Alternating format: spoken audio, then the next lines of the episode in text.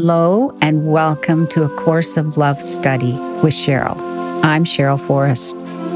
First, a big thank you to Mari Perron for writing the book we are currently studying called A Course of Love. You might consider purchasing my book just for today, which we are using as a companion in this study. Books and meditation CDs can be found in the show notes below. A big thanks to all of you who wish to support us through Patreon. The links are below, and look forward to sharing some perks with you in the future. During this podcast, you're going to hear book club folks that are in the room with me, as well as other members on Zoom.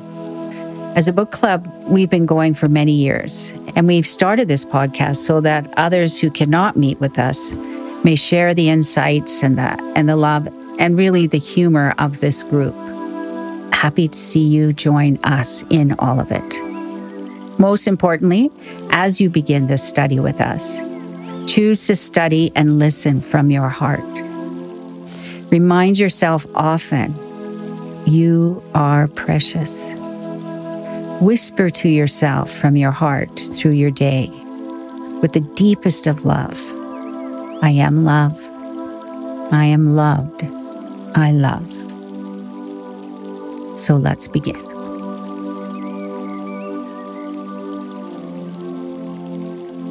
So here we are. Hello to everyone. Here we are in day 20. And we're going to start by taking some nice deep breaths.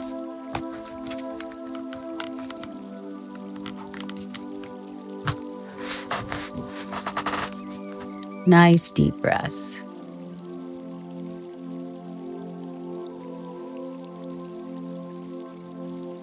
And as you're inhaling, feel that you're drawing in the Creator.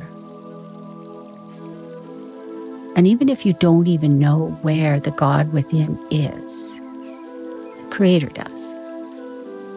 So every time you inhale, the Creator is rushing towards the God within you and filling God within you with love.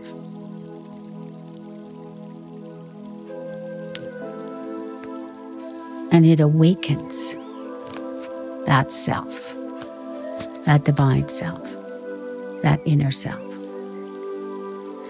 You may even feel it as you continue to do this. You may even feel it as an awakening or a longing because the God within you is madly, crazily in love with the Creator. And the Creator loves and adores its child. So as you inhale and draw the Creator into that, feel that divine you grow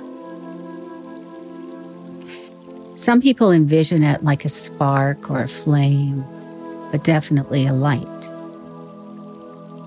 And so as you're inhaling, pulling that creator into you, feeling loved from the inside, let that light and that love grow to fill your whole body.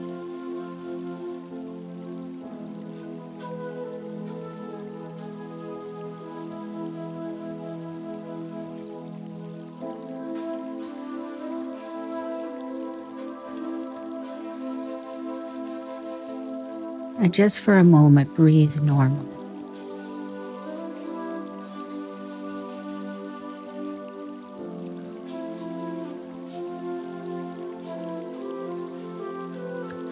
Be the divine you. And as we go over day 20, let the divine you read this listen to it, respond to it.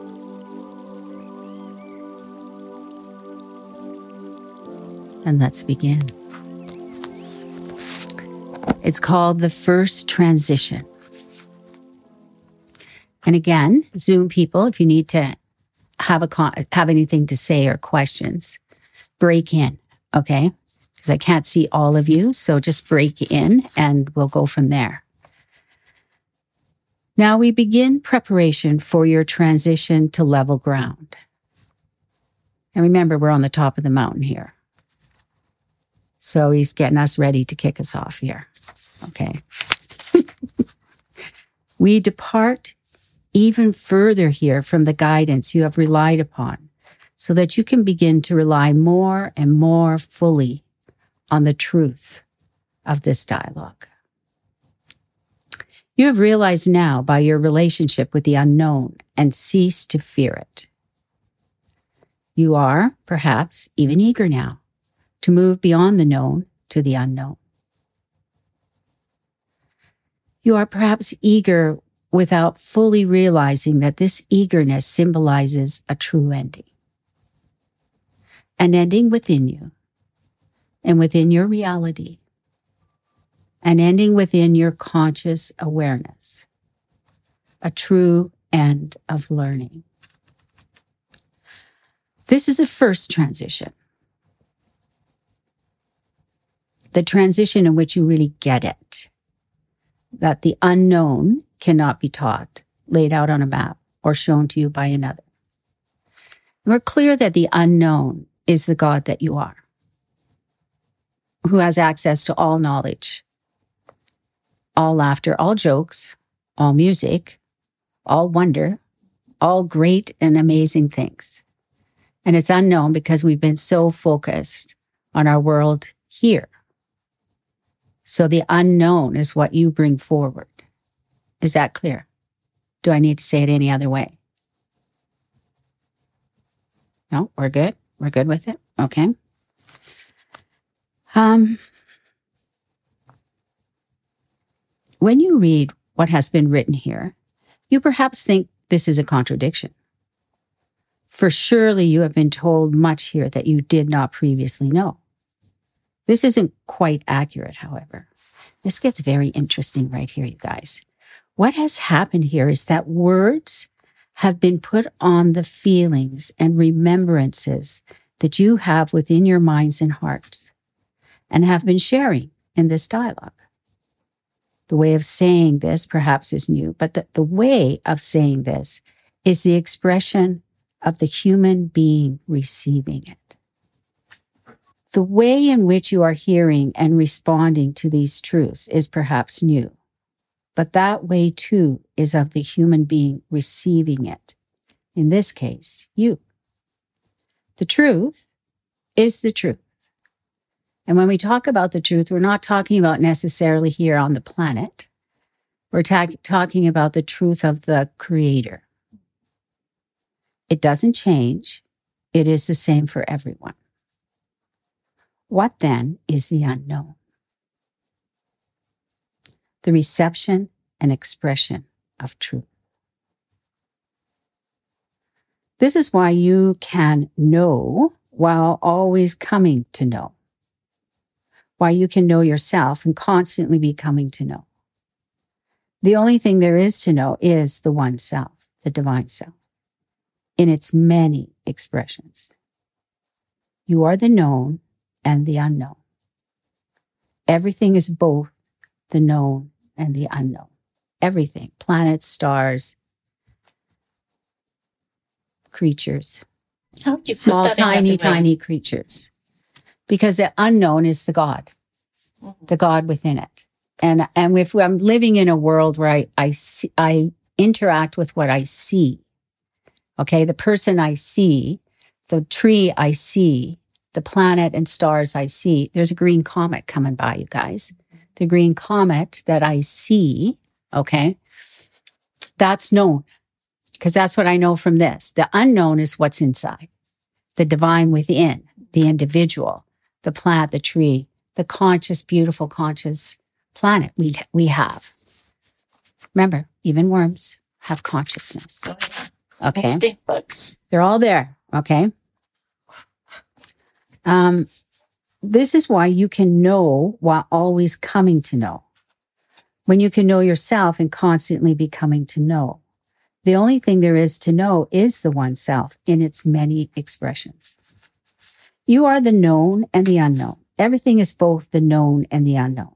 You are the expression of the unknown and the only means of the unknown becoming known. You came here to this planet at this time to share your divinity, to share the truth of you with all of us, and to bring about this change that Jesus is talking about. In other words, all the truth and all the wisdom that is available but unknown to you takes you to make it known. No pressure. And if this is the only way that the beauty, truth, and wisdom of the divine self can be made known, then you are the source and the power of coming to know and making known. Apply the art of thought to this idea and you will complete the first transition. So you may want to go back to that chapter about the art of thought and apply it. Okay. Any questions or thoughts on this? It's pretty lovely. Not really something you haven't pondered many different ways, but hearing it a different way, has it brought up anything for you?